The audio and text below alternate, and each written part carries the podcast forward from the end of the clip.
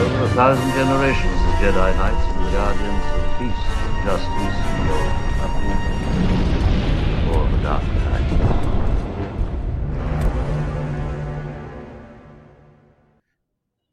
Welcome back to People's History of the Old Republic, episode 6.5. Alexa, play Fortunate Son. Congrats on 40 episodes, Kelsey. Last time, we took a whirlwind tour of Nar Shaddaa and crushed the exchange, destabilizing crime in the system. Now we catch up with Jedi Masters Zez-Kai Ell, relive some past traumas, and find out how much awful yet true shit Kreia can get away with saying to Mandalore. Spoiler alert, it's a lot. I'm Luke, that's Kelsey, and there's always a bit of truth in legends. So, Knights of the Old Republic to Part 5 Dxun as Space Vietnam. Last time, in episode 6.4, we nearly managed to fit all of Nar Shaddaa into one show, but we just couldn't do it. We are all the way from the docking platform to overturning Goto's exchange, but Nar Shaddaa is just too big. After Goto's yacht was destroyed, the Hawk touched down on the smuggler's moon again, and Surik was able to finish up many hanging side quests. She also obtained a new source of fuel for Citadel Station from Vogga the Hutt and added two new companions, the droid Goto and the human bounty hunter Mira. This brought the party up to seven members with four spots remaining, two of which will be filled today. All that's left on Nar Shaddaa is to talk with Jedi Master Zez-Kai Ell and then board the Ebon Hawk to trigger a duel with Visas Marr. Since we're already on the moon, we'll start with the Jedi Master and go from there.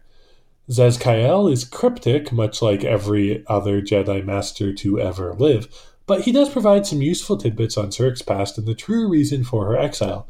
He opens by musing that Surik returned from exile just like Kavar said she would. Kavar believed that Surik was still connected to the worlds where she had fought during the Mandalorian Wars, either phys- mentally or physically via the Force. Master Ell also says that the Jedi did not scatter to the winds as was believed, but instead had a specific plan designed by Kavar to both hide and draw out the Sith menace. When the Jedi gathered, the Sith would strike, so they split up and went to worlds with strong or irregular force signatures that could mask their presence. Kavar believed that by splitting up, the Sith might believe themselves victorious and let their guard down, though it seems they all grossly underestimated their enemies. Indeed, it seems that this half-assed plan fell apart almost immediately, as Zez-Kai Ell has not heard from any other Jedi in more than a year. It's so bad that when Surik mentions that Atris holed up in the secret academy, Jedi Academy on Telos 4, Master Ell is shocked that she yet lived. It seems he believed the rumors Atris started about her dying on Katarr. When Surik asked why Zez-Kai Ell didn't go to Katarr, he said that he hadn't finished his investigation on Nar Shaddaa, which sounds like a load of utter bullshit. It's implied elsewhere in the game that, like most of those who survived, Master Ell didn't attend because he was scared by the power of the Sith. The Jedi began to notice a pattern in the disappearances. They either occurred in locations that seemed blind to the Force, or where Jedi gathered in any in any number. So so they did the only sensible thing they could. They allowed a conclave to be called on Katarr, which led to the deaths of more than 90% of the Order and millions of Miraluka. At least for Master Ell, this seems to be the point when he realized that any gathering of Jedi, even marginally for sensitive members, would lead to any nearby pe- would lead any nearby people to become collateral damage. Why it took them so long to understand this is unknown, but as we've previously noted, these Jedi really sucked. Even after seeing the untold horror and devastation visited upon Katarr, the Jedi still thought that the hidden Sith enemy was, quote, weak enough, weak enough that it was afraid to confront us openly, end quote. With the Jedi Council believing this, they agreed to Kavar's plan of hiding and hopefully lulling the Sith into a false sense of security. At this point, Surik changes the subject, asking for the real reason she was exiled. Zez-Kai Ell responded that the council was uncertain of the true reason even then because it wasn't simply that she followed Revan to war. Interestingly, Zez-Kai doesn't believe that Revan was actually redeemed and that his light side actions were a result. Instead, he believes that his light side actions were a result were a result of the Enclave Council's programming. There we go. Surik's trial had such a profound impact on Master Ell that it was the day he decided to leave the Order.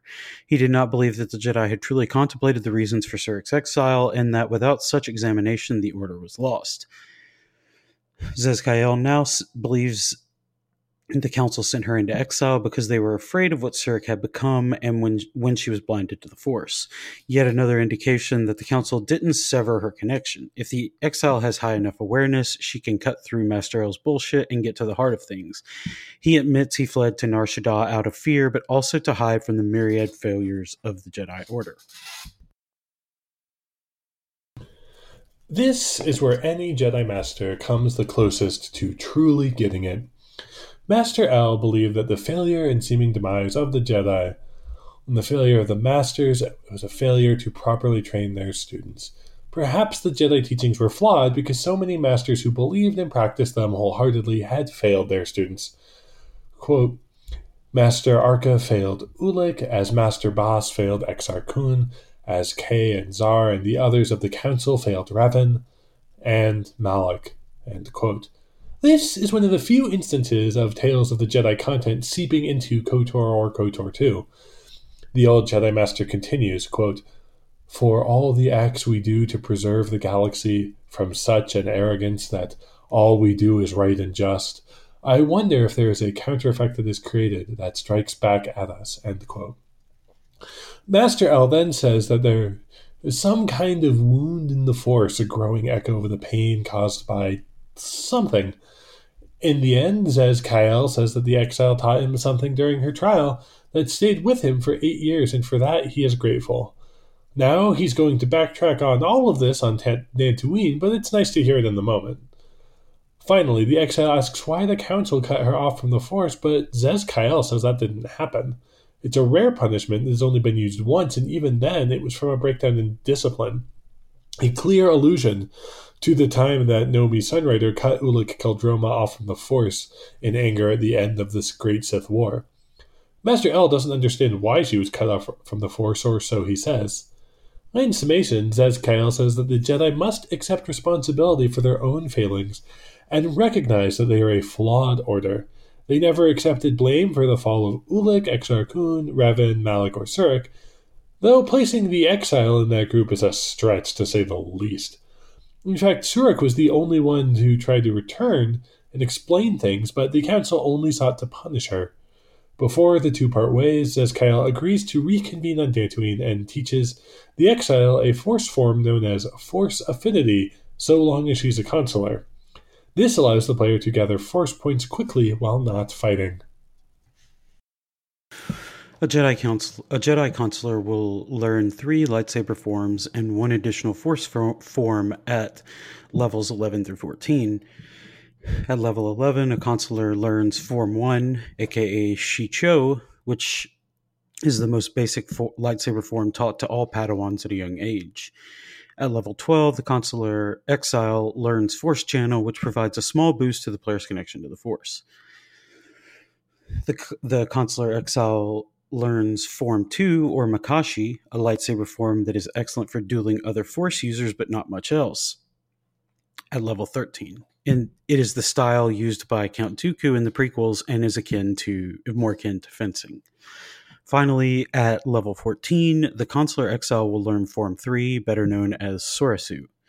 Considered the truest expression of the nonviolent Jedi, Form 3 built on Form 1 to create better a technique better prepared to deflect blaster fire as it became prevalent. This is the stance perfected and used by Obi Wan Kenobi in the prequels and the Clo- Clone Wars. If you recall Kenobi's opening stance, where the main blade hand was back while the open hand was pointed forward to challenge the opponent, that's Soresu. Or so they say. There are seven lightsaber forms in total, and forms four through seven Ataru Shien, aka Djem So, Niman, and Juyo can all be learned by other classes in KOTOR 2. Unlike lightsaber forms, which have been a constant in Star Wars for quite some time, Force forms only appear in KOTOR 2, and only Force Channel is learned by all classes. The other three, Force Potency, Force Affinity, and Force Mastery, may only be learned by consulars or those who choose consular prestige classes.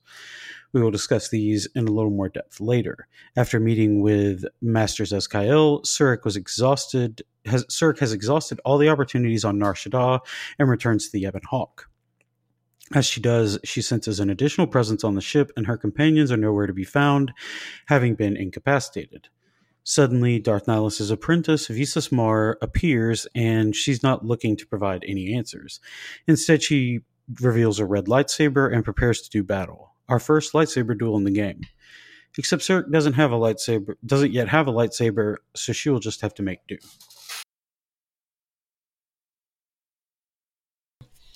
The duel on the Ebon Hawk, as it came to be known, was brief and decisive. Even though Surik lacked a lightsaber of her own, she used a vibroblade to deflect Marr's attacks and severely injured the Miraluka. Marr continued the fight but was again rebuffed and her lightsaber destroyed. Visas begged for the sweet release of death at Surik's hands instead of the unimaginable torture that Darth Nihilus would have visited upon her before the execution. It's reminiscent of the Grand Inquisitor's words when he chose to fall to his death rather than face punishment at the hands of Darth Vader in Season 1 of Rebels. Quote, there are some things far more frightening than death, end quote. Surik refused to kill a wounded and defenseless opponent and instead redeemed the Miraluka, who chose to abandon Nihilus before slipping into unconsciousness. Visas abandoned her master so quickly because the exile's kindness and compassion unnerved her, as she had been bereft of both emotions since Katarr one year earlier. Surik took Marr to the medbay and allowed her to rest and recuperate. Before it was cut, the duel with Visas Marr was much more extensive, with additional context showing the Sith incapacitating the crew and blinding Surik with foresight after losing enough health.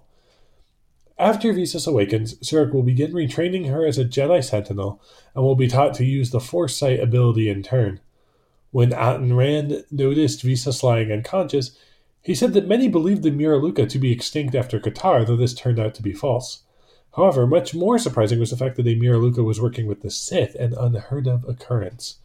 Miraluka Jedi were very common, and we've encountered a few thus far, including Shonab Kalu in Tales of the Jedi and Noab Hulas, and Ka'anila in the KOTOR comics.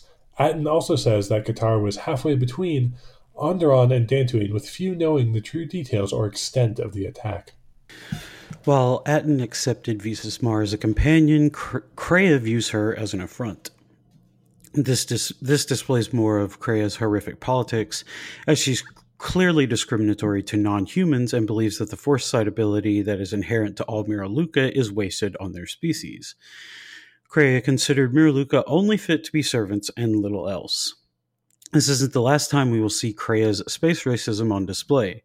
She calls Bao-Dur a Zabrak, an animal, and instructs a male exile to avoid, quote, breeding, end quote, with Visas Marr because their offspring would be monsters. So that's just an awful thing to say. Once again, we see that Kreia is a heinous person no matter how interesting her force theories are or how powerful she is. And this brings us to a brief point that needs to be made because we probably glossed over it too often. Just because the Jedi suck, that doesn't mean the Sith are good or even a preferable alternative. We've talked about how much the Jedi suck in so many episodes that we've lost count, and we won't apologize for that. They're the suckiest bunch of sucks who ever sucked. But, and this is the important part, this does not make the Sith good by comparison. Yes, characters like Kreia, Darth Revan, and Emperor Palpatine are incredibly interesting both for their views and their abilities within the Force, but that's it.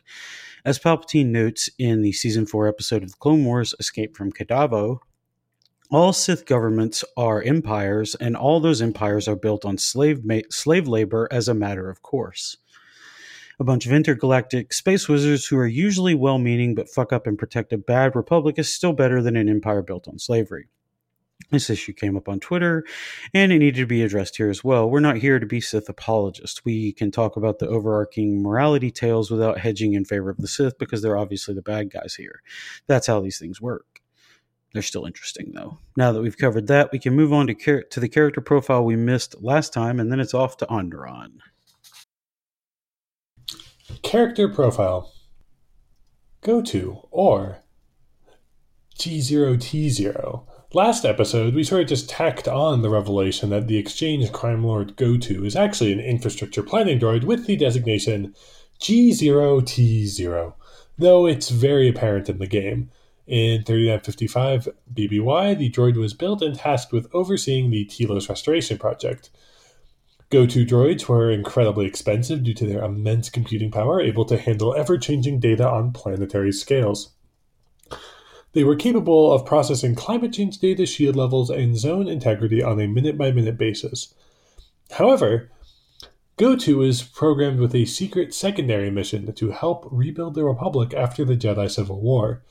To those ends, Go-To was given only two directives produce options to build the Republic and follow all the laws of the Republic. Go-To worked for some time trying to meet both directives, but found there was no feasible way to save the Republic without breaking its laws. Because conflicting directives caused droids to become erratic, Go-To chose to break laws, deciding that saving the Republic was more important. However, in order to keep his identity and motives a secret, Go-To assumed the guise of a gangster, developing both the image and dialogue for his crime boss hologram from watching old movies on the HoloNet. This way, Go-To could operate as the gangster's liaison, and everyone just thought he was an old hermit who was overly paranoid about security. As a crime lord, Go-To's actions were illegal but also beneficial in rebuilding the Republic. Go-To used the resources of the exchange to kill destabilizing individuals and organizations, including the Hutts. Go-To distrusted the Hutts and tried to neutralize them, especially Vogga o Nar Vogga on Go-To went further and put put out bounties for live Jedi or Sith as the droid needed someone to help it understand the Holy War between two warring sects of the same religion. The droid believed ending the forever war between the Jedi and Sith was key to rebuilding. At some point between 3955 and 3951, Go-To became aware of and took control of the HK-50 droid manufacturing facility on Telos 4 we talk about some of the conversations with the companions, but that can wait until later as we put off Onderon for far too long. Unfortunately, the home of the Beast Riders will also have to wait, though that's not because of any digression on our part this time. Once the Ebon Hawk exits hyperspace in the Onderon system, a cutscene begins and everything goes to hell. Above the planet, there's a traffic jam waiting to gain access to the Iziz spaceport. You'd think spaceships wouldn't get caught in traffic jams as they can move in three dimensions, but when there's only one city on a world and one spaceport in the city, you get jammed up. Hundreds of ships are idling in orbit, including many Republic vessels attempting to provide aid to the beleaguered plant- planet, side effects of the brewing civil war on Onderon. Unbeknownst to most, the traffic jam was a blockade initiated by two of Onderon's military leaders, General Vaklu and Colonel Tobin. The duo blockaded their homeworld in an attempt to catch Meetra Surik after making a secret alliance with the Sith to gain their military support for a planned coup against the incumbent government of Queen Talia. Incidentally, this is a family affair because Vacu- Vaklu and Talia are cousins who hate one another. We will discuss the Onderon Civil War in much greater detail later, but here's what you need to know right now. Vaklu, leads a secessionist insurgent coup against Queen Talia and her royalists who wish to remain with the Republic. Vaklu is making secret deals with Darth Nihilus, who wants to use the secession of Onderon to further destabilize the Republic to make destroying all life in the galaxy easier. Vaklu and Talia hold roughly equal support among the populace of Onderon, and Surik will decide the outcome with her decisions whenever it is we actually arrive on Onderon. As the Ebon Hawk enters the long line of ships, Atton, Surik, Kreia, and Mira receive a message in the cockpit from Colonel Tobin. The colonel says that the military has been warned to expect the Ebon Hawk's arrival and that a peaceful solution was out of the question. Without hesitation, Colonel Tobin's forces begin firing on the companions, forcing Atton to take evasive maneuvers. Ships from the Onderon fleet attack the Ebon Hawk under the pretense that the light freighter fired first, but that's false. The Navy under Tobin also began to indiscriminately fire on every ship that was waiting to land on Onderon. The aggression ignited a massive space battle between the waiting Republic, Royalist, and civilian ships in orbit, allied against Onderon's navy loyal to Vaklu, bolstered by Sith forces. The blockade and subsequent space battle became known as the First Battle of the of Onderon Civil War. Tobin dispatched subfighters to attack the Ebon Hawk directly when it was not immediately shot down. The Exile gets on the Hawk's turret and dispatches the six remaining starfighters in pursuit, giving us a good look at the carnage outside the ship. Opposing sides fire indiscriminately, and it's honestly impressive that the game's engine could handle so many ships battling on screen simultaneously. Vaklu intended for the blockade and subsequent space battle with Republic forces to show the power of a secessionist Onderon, but also as a means of declaring martial law on the planet. The Royalist forces battle, but a Sith fleet dropped out of hyperspace and destroyed most of the Republican Royalist ships. Luckily, the battle allows the damaged Ebon Hawk to sneak down to Dxun, Onderon's first moon, and land in its overgrown jungles. It wasn't exactly a crash landing, but the ship sustained damage in the skirmish. Atton says the ship will need to be repaired before it can fly, though the thick jungles and mountainous terrain should provide some protection. Welcome back to the demon moon of Onderon, Meetra very own Space Vietnam. Welcome back to Dxun. Location profile Dxun. Way back in the dim old days of this show, in episode 3.1, this is where the fun begins, we introduced you to the planet Onderon and its chaotic moon Dxun. It's somewhat fitting that we began our core run of stories we really wanted to tell on the show Tales of the Jedi, Knights of the Old Republic, and Knights of the Old Republic 2. Um, taken along, taken together along with the KOTOR comics, these stories inform most of what we know about the in-universe historical period known as the Old Sith Wars. The Old Sith Wars begin in 4000 BBY with Ulic Qel-Droma and the Beast Riders of Onderon and end in 3950 just after the events of KOTOR 2.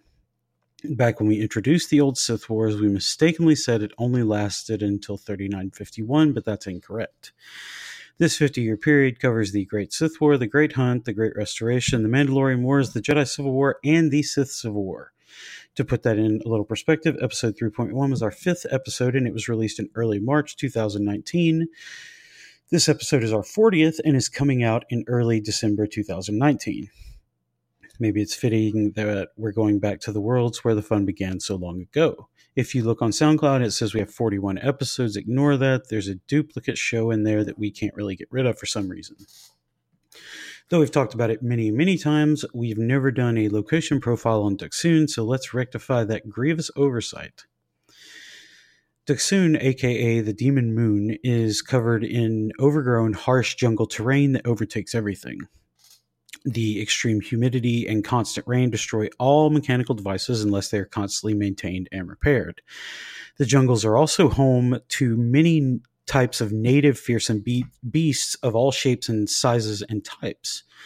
Bomas and Cannoks are reptilian land based beasts, while flying creatures such, such as Drexls and Screeves could pick off their prey from the skies.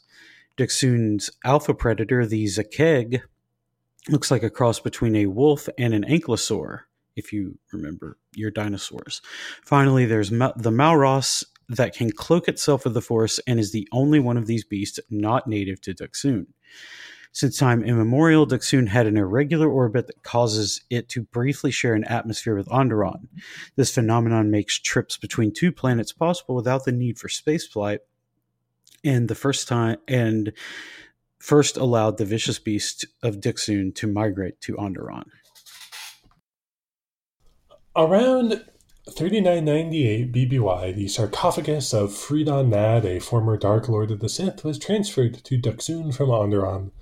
Jedi Master Arca Jeth had Nad's remains stored inside a mausoleum made of Beskar Mandalorian steel that is impervious to most weapons, except lightsabers. Arca Jeth also planned to let the beasts of the Dxun jungles take care of any intruders, and that strategy worked worked for about a year until 3997 when a fallen Jedi named Exar Kun followed the trail of the Sith to Dxun, discovering Freedon Nad's mausoleum. In the development everyone saw coming, a Beskar and Jungle Beast aren't enough to stop a force a determined Force user with a lightsaber.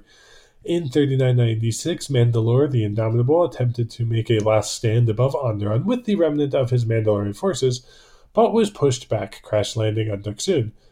Mandalore the Indomitable fought valiantly, but the beasts of Dxun were too great and too many. The Mandalorians searched the jungles but could not find their leader. Eventually, a Taung warrior found the Mask of Mandalore, taking it and the title of Mandalore for himself. That very year, Mandalore the Ultimate, as the Taung would become known, began to quietly rebuild the Mandalorians from a secret base on Dxun. For 35 years, the Mandalorians placed traps, anti air turrets, minefields, and a number of outposts across the moon. In 3963, the Mandalorian Neo Crusaders used the moon as a launching point for their invasion of Onderon, which was subdued in mere hours. When Revan and the Jedi joined the Mandalorian wars on the side of the Republic, they began to push their foes back until Dxun was the only Mando stronghold left outside the Outer Rim. Around 3961, Revan tasked Meetra Surik with uprooting the Mandalorians from Dxun, and uproot she did. But it wasn't a simple thing. The Battle of Dxun lasted for months, and ten Republic soldiers died for every Mandalorian killed. Around 3954, Canderous Ordo, aka Mandalore the Preserver, began rebuilding the Mandalorians in the abandoned outposts on Dxun. Location profile Onderon. While we're at it, let's get this one out of the way too.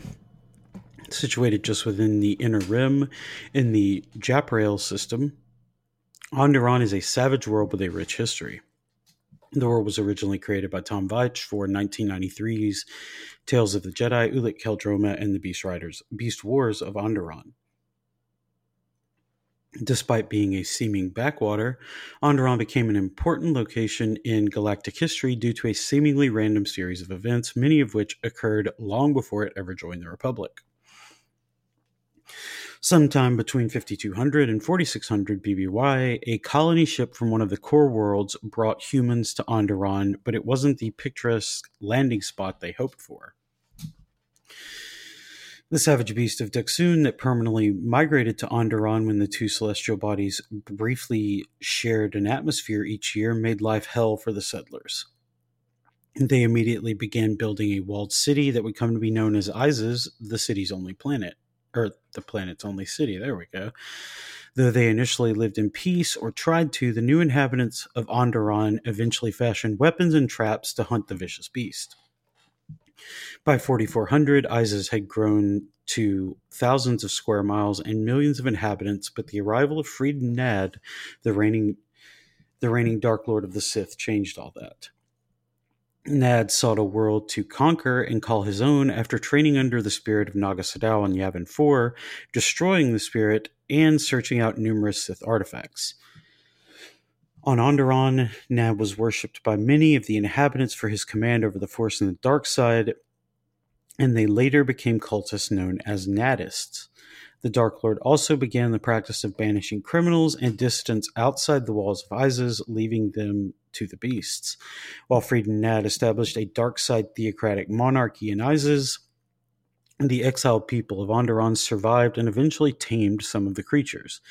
The exiles soon began soon gained the ability to uh, ride bomas and drexls, using them as beasts of burdens and as war mounts, able to assault Iziz by land and air. In 4350, the opening skirmishes of the Beast Wars occurred, and it became an ongoing series of battles that would last some 350 years. In 4002 BBY, Onderon was discovered and voluntarily joined the Republic, though no outsiders knew of the dark side nature of its leaders. In the year 4003, Jedi were sent to Onderon to serve as watchmen for the system and as a final test before their promotions to Jedi Knight human brothers Ulic and Cay Qel-Droma and the Twi'lek Tott Doneeta tried their damnedest, but the situation was far worse than the trio of Jedi or their master Arca Jeth knew. The people of Onderon greatly distrusted outsiders and openly discriminated against non humans, a tendency they showed when they attempted to arrest Donita upon arrival. Jedi attempted to assist the people of Iziz, but a daring raid by the Beast Riders led to the kidnapping of Princess Galia. However, when the Jedi led a counterattack against the Beast Riders, they found that Princess Galia willingly left to be with her secret lover, Oron Kira, the son of the leader of the Beast Riders, Modan Kira. They learned that the princess had escaped to marry her true love and was prepared to give up her title and birthright to do so. Jedi found that the monarchs of Onderon were actually under the thrall of the dark side and used it to extend their rule. Upon hearing this, Ulic Cay and Ta agreed to aid the Beast Riders, and they all staged a massive attack against Iziz and the Royalists. Insurgents were nearly defeated, but Master Arca Jeth arrived in the nick of time and applied his battle meditation to the Beast Riders. It was enough to end the reign of Queen Amanoa, a dark side adherent and Nadist. Galia was crowned queen, and she united the people of Iziz to the Beast Riders with her marriage to Modan Kira, officially ending the Beast Wars. Two years later, in 3998, the Nadd uprising occurred when a large contingent of Naddists attacked the Jedi who were attempting to move the sarcophagus of Nadd to Dxun. In the First Battle of Onderon, the cultists were successful in stealing the sarcophagus, and the dark side pall fell over the world again after King Ommin, the father of Galia, who was long thought dead, resurfaced. While confronting Ommin, Arkajeth was captured after the stunning return of Freedon Nadd's spirit. Master Master Arca was stripped naked, bound to a stake, and tortured with the dark side and Sith sorcery by King Ommin and the spirit of Nadd. The dark side grew even stronger on Onderon to the point that the Jedi could barely find the will to fight. However, Jedi Master Thon responded to Ulic Qel-Droma's pleas for help by rousing the Republic on Coruscant and the Jedi on Ossus a small Jedi task force led by the Force prodigy Nomi Sunrider issued forth from Ossus while a large contingent of Republic soldiers arrived to bolster the city of Iziz. The Jedi reinforcements were able to re energize the Jedi defending Onderon, and the group of seven Jedi, including the Qel-Droma brothers, Tott, and Nomi, stormed King Ommin's dark side torture chamber. In the end, Ulic slew King Ommin, Arkajeth was freed, and the power of the light won out, though Freedon Nadd did pass, pass some of his Sith teachings onto a new generation in the form of Satal and Aleema Keto. With the Nadds defeated, the uprising ended, and the Jedi moved Nadd's sarcophagus to Dxun without further incident.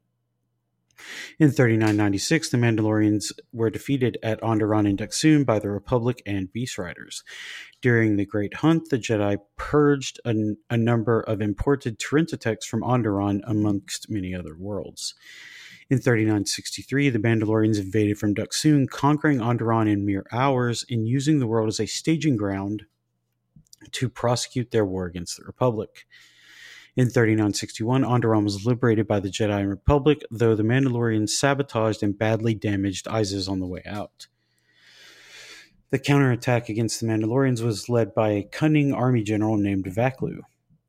This success led Vaklu to becoming a powerful figure on the planet who openly sought secession from the Republic. His views gained traction, traction with many citizens in stark comparison with the planet's ruler, Queen Talia, and those royalists who wished to remain with the Republic. These opposing ideologies are, set the stage for the Onderon Civil War, which serves as the backdrop of Temetra Surik's arrival in the world in 3951. But we're still on Dxun. Back on the ship, Kreia provides us with a number of details about Dxun via exposition. Atton didn't realize that this primitive, overgrown jungle wasteland was Dxun, the infamous moon where the Mandalorians began to rebuild their shattered tribe. While small clearings and the odd outposts dot the moon's surface, Kreia says these aren't settlements of any kind. Instead, they are decade old crash sites and impact craters left over from the Battle of Dxun. The outposts are military installations built by the Mandalorians between 3996 and 3961. Atton is shocked because the moon doesn't look like much of a battlefield, but Kreia notes that the encroaching vegetation and torrential downpours have buried much evidence of the conflict. Surik says that they need to get to Onderon to find Jedi Master Kavar, but that's not happening until the ship is repaired or they find an alternate route. The exile and Kreia agree that they should search the surrounding area for clues because they can feel something in the Force. Kreia, of course, already knows that what that something is, but she's going to let the exile figure find out for herself. Surik then leaves to gather her thoughts before disembarking the ship. Kreia, meanwhile, is up to her old tricks and has a few words for Atton, telling the pilot that the ship's repairs shouldn't be finished until after the exile's business on Dxun is concluded. When Atton asks why Surik never mentioned the horrific battle, Kreia replies simply, Do you speak of all your battles, or are there some you wish to forget? For all of Jedi Master Kavar's failings, it seems that he was right about Surik's lingering connections to the locations of her past battles. The game never explicitly calls these connections PTSD, but they are framed that way and the symptoms are largely the same. Surik experiences traumatic memories, lived in exile for eight years as a means of avoidance, and has negative emotional and physical reactions to the events. If the Vietnam allegory isn't clear enough yet, don't worry, it's just going to keep coming. We've got a war fought in the dense, humid jungle against a concealed, fortified enemy that knows the terrain. If this show had more money, we'd be playing Rooster by Alice in Chains or Fortunate Son by Creedence Clearwater Revival over this whole section. The Vietnam allegory isn't perfect since the Mandalorians aren't the good guys and it's never been confirmed, but the connective tissue is most definitely there.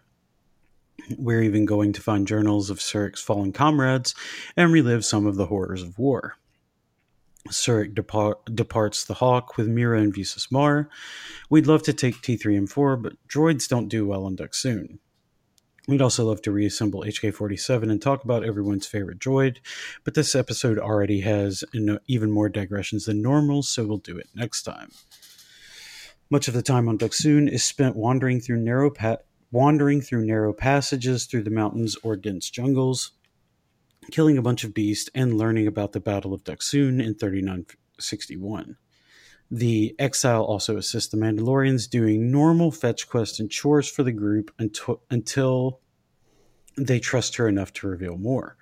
In KOTOR 2, the Mandalorians are helpful to the Republic for one of the few times in history.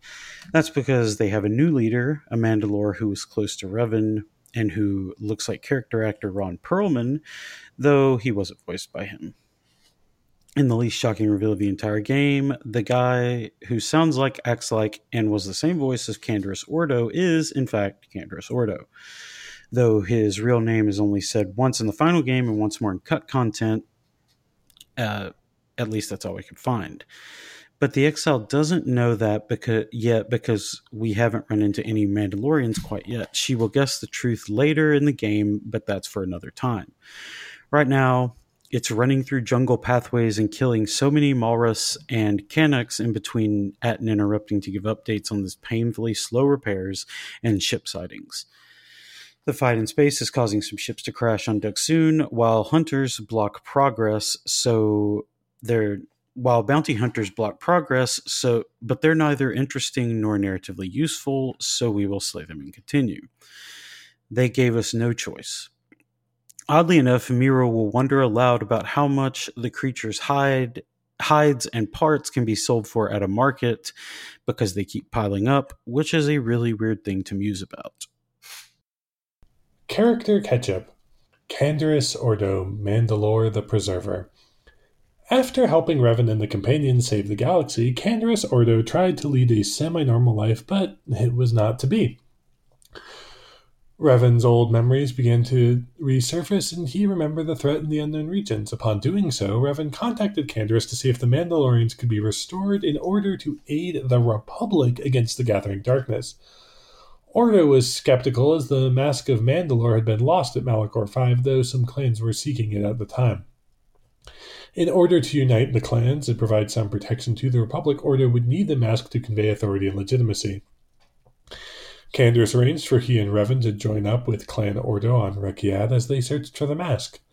In 3954, Canderous, Revan, and T3M4 made the trip to the unknown regions to search the ice world Rekkiad. The search eventually led to the twin ice spires, and in the process, Canderous was reunited with his wife Vila, though the reunion was short lived. Vila didn't trust Revan, who was going under the pseudonym Avner. In the end, Canderous shot his wife through the chest to save Revan after he touched the Mask of Mandalore and received a flood of old memories that greatly disoriented him.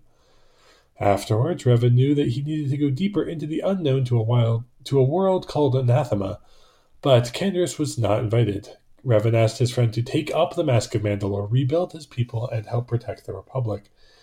Canderous agreed, donning the mask and uniting the clans who were searching Rekkiad for the mask before leading them back into known space. While reuniting the clans, Ordo met a dying Taung who claimed the title of Mandalore sometime after Malachor IV. The Taung said that Mandalore the Ultimate had usurped the title with Sith help in 3996, and then gave Canderous his armor before dying. Ordo absorbed the Taung's clan into his own, integrated the Mask of Mandalore into the Taung's armor, and set up a secret HQ on Dxun. After taking up the identity of Mandalore the Preserver, Canderous was said to never remove his mask, even for sleep. According to a forum post by Chris Avellone, Canderous was 63 years old in 3951, meaning he was born in 4014 BBY. As the companions move through the jungles, they stumble upon an old KT 400 military droid carrier.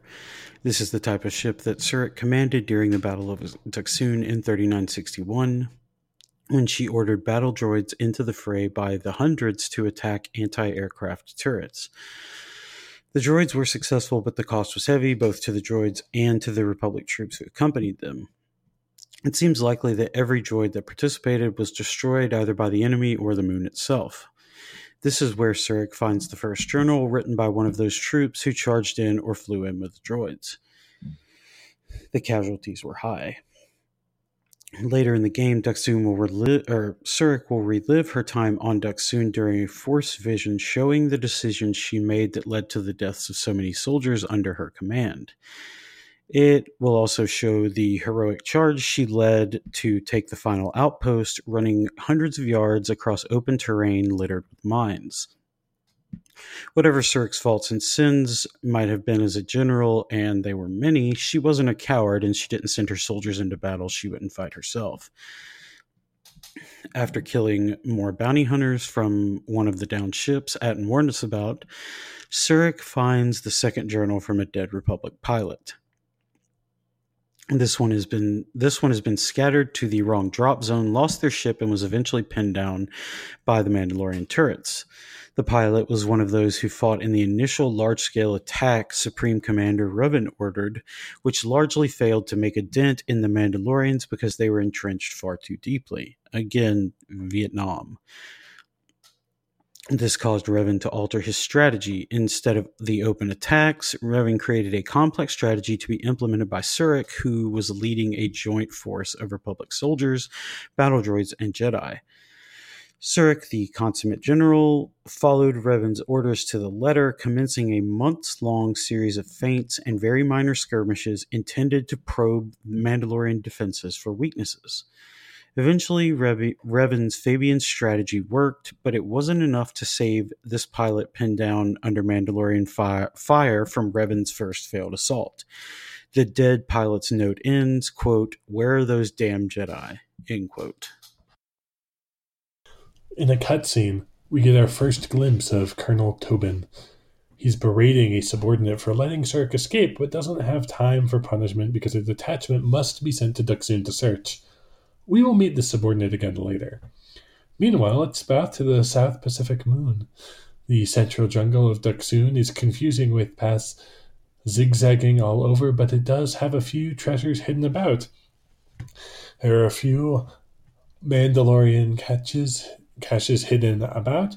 They can only be opened with thorium charges found on Korriban, so we'll have to come back later. They will have some pretty good loot, though, so there's no reason not to revisit them, but it won't happen this time. The exile encounters the first hint of Mandalorians on Dxun when they found the body of a man wearing Neo Crusader armor. Surik questions if the Mandalorians could be returning to Dxun, and Mira chimes in that it's likely. No sooner does that happen than a squad of Mandalorians materializes out of the trees, overwhelming the companions.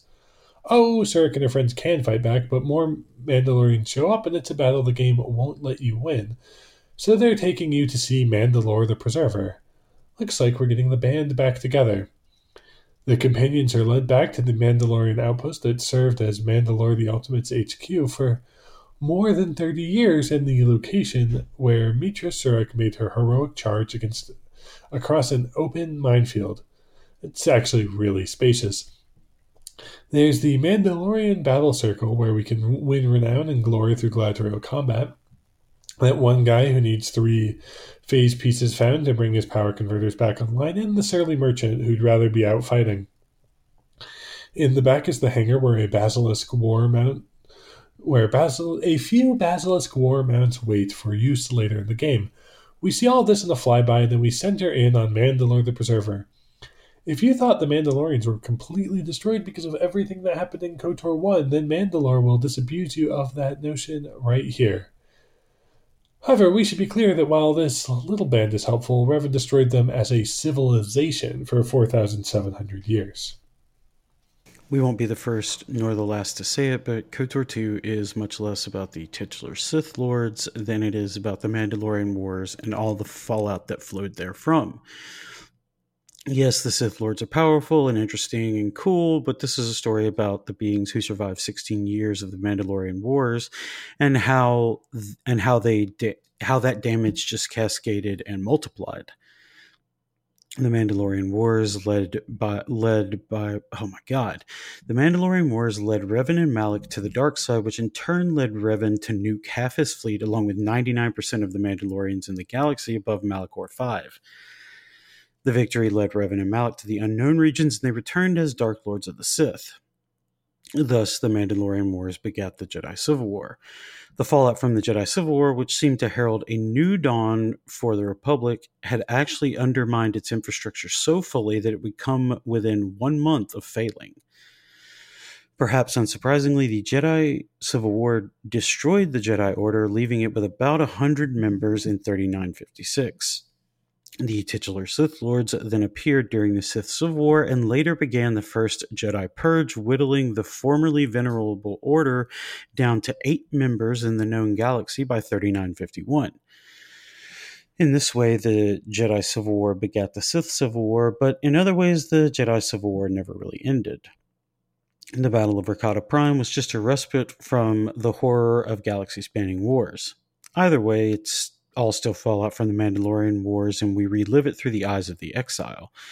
Just like any good reckoning of the Vietnam War, uh, the game also serves as a damning indictment of American imperialism and the horrors of war, war, both the macro story of KOTOR 2 and the micro story taking place on Dxun do the same within the Star Wars context.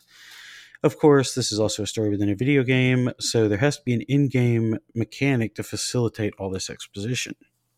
That means performing deeds for the Mandalorians around the outpost until you've gained enough honor with Mandalore that he will offer to ferry the exile to Onderon and offer to accompany them on this daring adventure to save the Republic. The very same Republic the Mandalorians nearly burned to the ground. It's time for them to atone for their sins in any way they can. Before we get back to the part of the show where we run through all these side quests, there's a little trick to be pulled on Mandalore. If the exile attempts to open the locked room in the outpost command center, Mandalore will know and stop her from doing so. However, if a stealth, stealth generator is placed on a character with any stealth, like Mira, and the character goes into solo mode, they can sneak into the locked room and grab a treasure trove of random gear at the player's level. The Mandalorian Battle Circle affords the, the chance to win the most honor overall, though for Jedi counselors like our exile, these battles can get tough without better armor. The first three fights against Darval, Kex, and Tagrin can be undertaken before venturing back out into the untamed wilderness. Darval and Tagrin are both fistfights with no force powers or weapons allowed. Tagrin is where the problem crops up for Consular since he's a damaged sponge. The exile can choose how to fight Kex and will choose a no holds barred fight to use those sweet, sweet force powers. After the third fight, the Mandalorian surgeon in charge of the battle says that the exile will need a sponsor to progress to the fourth and fifth fights. Surik will continue the beatings after helping her would be sponsor, Kelborn, with a task. This next place the next place to earn honor is with Zuka, a technician who is unsurprisingly having some trouble keeping the technology functional due to the harsh environment that is Dxun. Vines and weeds overtake power conduits, the humidity and rain rust electronics, and the beasts eat anything they can, including mechanical parts. Finding the pieces for Zuka's phase pulse converter is the only task that Surik has to leave the compound to complete. She can repair some nearby frayed wiring, and she can ask Bao-Dur T3 to repair the Mando telemetry computer. Helping Zuka with all three tasks was a massive boost of honor. A Mando named Zarga asks the exile to find a scout named Kumas, and lastly, the Mandalorian guard captain at the gate tells Surik she can prove her battle prowess by taking down the legendary Zakkeg in the main jungle. We're going to complete the side quest in the main jungle, do a couple of other things, then head to Onderon with Mandalore to finish the episode. we can't help that Dxun is more interesting to talk about than Mandalore. First up in the main jungle outside the compound, there's a small Mandalorian scouting party waiting for the exile. Darvel, the first opponent in the battle in the battle circle, will want to regain his honor by having a fight to the death out there out here, but there's an alternative. Surik offers to let Darvel join the Zakkeg hunt, and once it's defeated, his honor will be restored. The Zakkeg lives in a misty clearing in the jungle. It's a quadruped with a heavily heavily armored back and tail covered in dark red scales. We're playing it up because the the Zakkeg is described as the alpha predator of Dxun, but the fight is really simple and takes very little time or effort. The companions are aided by Darvel, who regains his honor, a fact Surik will report to the guard captain when she returns with the Zakkeg's ear. The jungle also holds a few surprises. At one point, Surik sees a boma in her path, and Kreia uses the force bond to uses the force bond the two share to teach her a new skill. Kreia reminds the exile that the Force moves in and through all living things, and it can be used to tame or distract beasts as well. Kreia tells Surik to reach out in the Force, feel the Boma's thoughts, and turn it from their path. Surik, because of her natural affinity to form force bonds, catches on within moments and learns to control Animal Bond, a somewhat rare force ability that works like Mind Trick but on beasts. Whether intended or not, this is a direct reference to Tott Doneeta's use of Animal Bond to tame three Bomas to serve as war mounts in the second issue of Tales of the Jedi. That was the first use of the ability in Star Wars at least the first name used anyway. Uh, the spirit, uh, the spirit of Tott Doneeta lives on, even if he cruelly does not. Nearby, Surik kills a Cannok that had eaten the final piece of tech she needs to build a new lightsaber. Finally, we'll get a lightsaber back in the Mandalorian camp. The companions also assist Kelborn in defeating some nearby scouting parties and rescue Kamas from a ledge by taking out some bomas that had him cornered. We're into the sixth episode on KOTOR 2 and just now getting a lightsaber.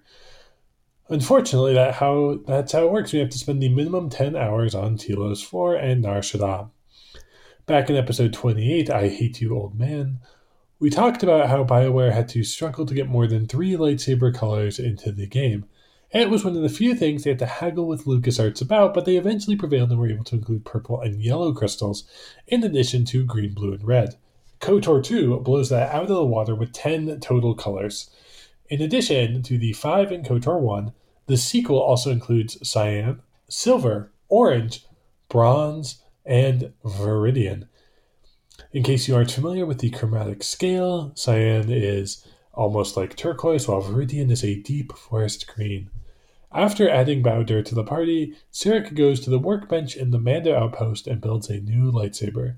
This is a chance to gain some influence with Bao-Dur, who, as we've noted, probably is probably the best military engineer the, in the galaxy at this time. Finally, after so long, Surik has a purple lightsaber. From now on, lightsabers and their constituent parts will begin dropping from enemies, and pretty soon the whole gang will have laser swords.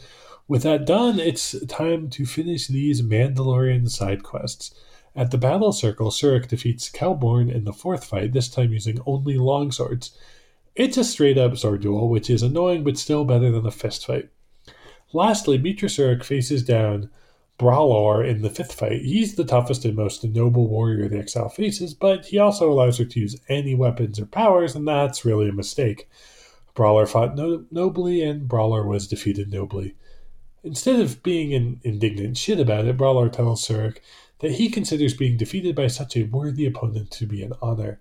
He remembered her heroics during the Mandalorian Wars and respected her, much like the admiration Canderous has for Revan. Surik then speaks with Zarga and Kamas, keeping Kamas' a secret after being cornered by the beasts and not dying with honor.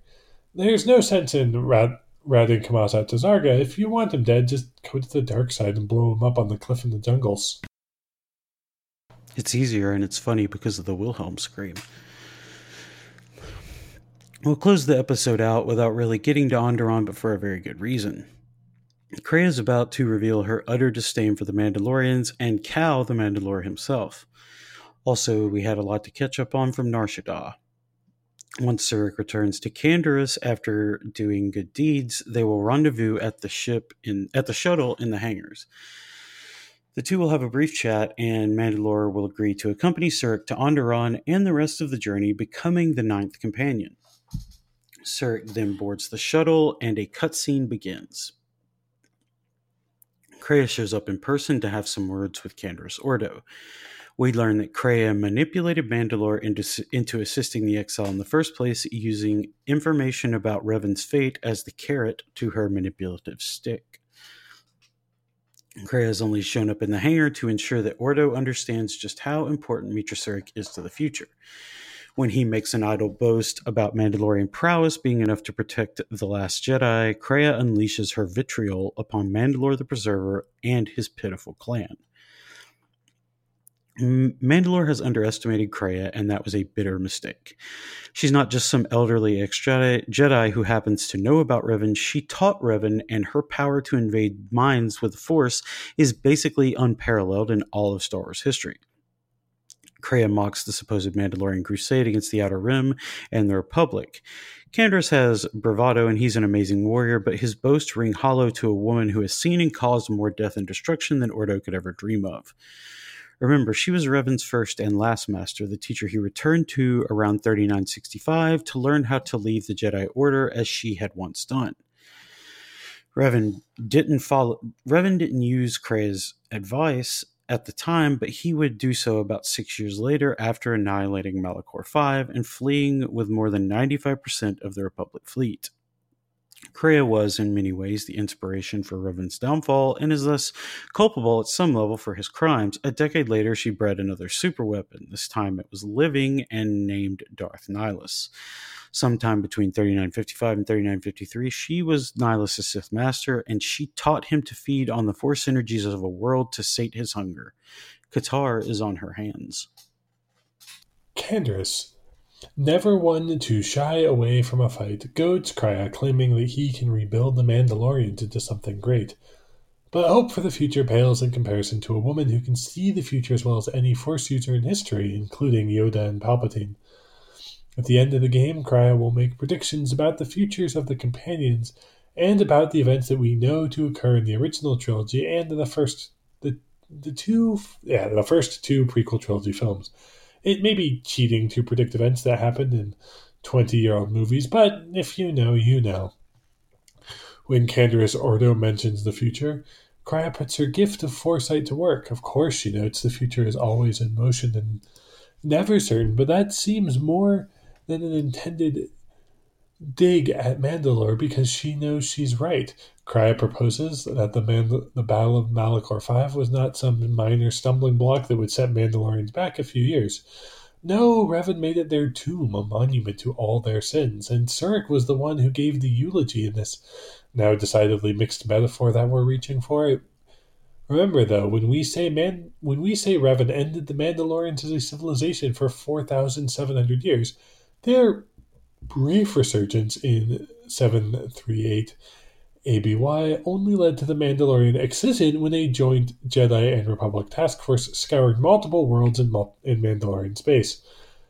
This snuffed out any hope of Mandalorian civilization permanently, and they were permanently weakened and only a galactic afterthought following the excision. This was the event that was retconned into the Legends continuity during a second season episode of the Clone Wars. This change in continuity is eventually what led to Karen Traviss's departure from writing for Star Wars.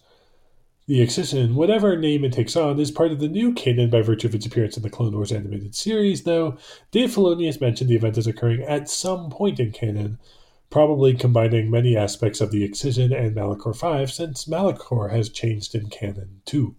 Kreia continues her diatribe.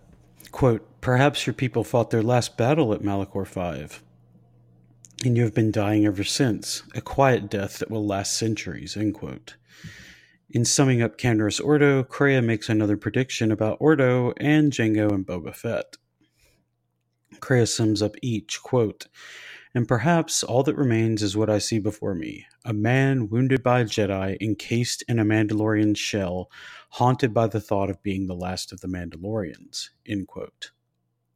The Jedi that wounded Ordo was Revan in more ways than one. Kreia turns the knife one more time before letting Mandalore travel with the exile. She has some information about the fate of Revan, and Canderous wants that information more than almost anything. Mm-hmm. Kreia dangles it just out of reach, making him swear to the, protect the exile as one of his own. The aged ex Jedi mocks the aged Mandalorian. He believes that Revan abandoned him. He wants to be on that adventure deeper into the unknown regions, not babysitting this tired remnant of a once glorious empire. Eight years before Drew Karpyshyn created the backstory behind Revan's abandonment of Ordo on Rekkiad, Kreia seemed to be hinting at something much darker. Quote, Do you wonder where he wonders now? Mandalore, sorry. Do you wonder where he wonders now, Mandalore? Why he gave you your orders and then abandoned you at the edge of the galaxy? End quote. Ordo was shocked. He's never spoken of that to anyone, so how could this so called Jedi witch know it? but Kreia has, perhaps unintentionally, shown Mandalore part of her hand. She doesn't care what happens to her personally. She's prepared to die on this journey. Indeed, she intends to, but not until the exile can be taught what she needs to what she needs to destroy the force, and Kreia needs Mandalore to help protect her prized pupil, her most prized pupil, prized even above Revan. Getting in one final dig just because she can, Kreia implores Mandalore to be as loyal to Meetra Surik as he was to Revan, so that quote, when there are no more when there are no more Mandalorians, at least their honor will remain, end quote. As Kreia walks away, she seems to smirk, and Mandalore orders a lieutenant, quote, forget about the Jedi, watch her, end quote. That's probably about as apt an assessment of KOTOR 2 as anyone could ever give. Thank you for listening to this episode of A People's History of the Old Republic. Next episode, we'll finally land on Onderon and be there just long enough to briefly speak with Jedi Master Kavar and further entangle ourselves in the Onderon Civil War before moving on to Dantooine.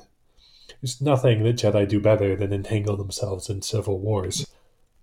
Anyway, please rate, comment, and subscribe to Photor on SoundCloud or wherever you listen to podcasts. You can follow us on Twitter at PhotorPod or email us at PhotorPodcast at gmail.com. You can send us questions and comments and we will answer them on the show. Um, I'm Atherton KD on Twitter. And I'm at Lucas Amazing on Twitter. Thank you again, and may the Force be with you.